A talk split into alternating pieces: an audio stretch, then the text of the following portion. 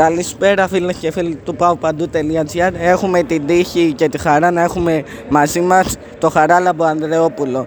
Καλησπέρα Χαράλαμπε, πες μας δύο λόγια για τη σημερινή νίκη εναντίον του ΠΑΟΚ.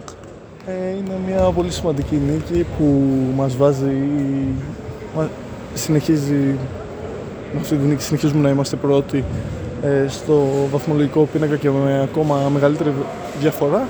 Ε, το σημερινό αποτέλεσμα πρέπει να εξαργυρωθεί και στα επόμενα παιχνίδια με καλές εμφανίσεις έτσι ώστε αυτή η διαφορά να μην, ε, να μην χάσουμε αυτή τη, τη διαφορά που έχουμε χτίσει με πολύ κόπο.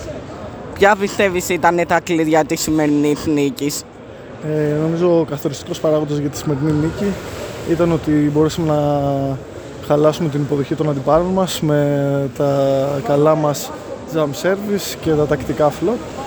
Ε, και επίσης ότι μπορέσαμε να σταματήσουμε τον Ουντρίς αλλά και τα υπόλοιπα παιδιά στο κομμάτι του μπλοκ και στο κομμάτι της άμυνας.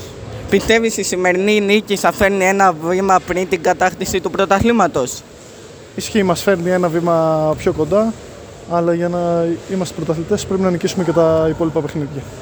Έγινε Χαράλαμπες, σας ευχαριστούμε πολύ.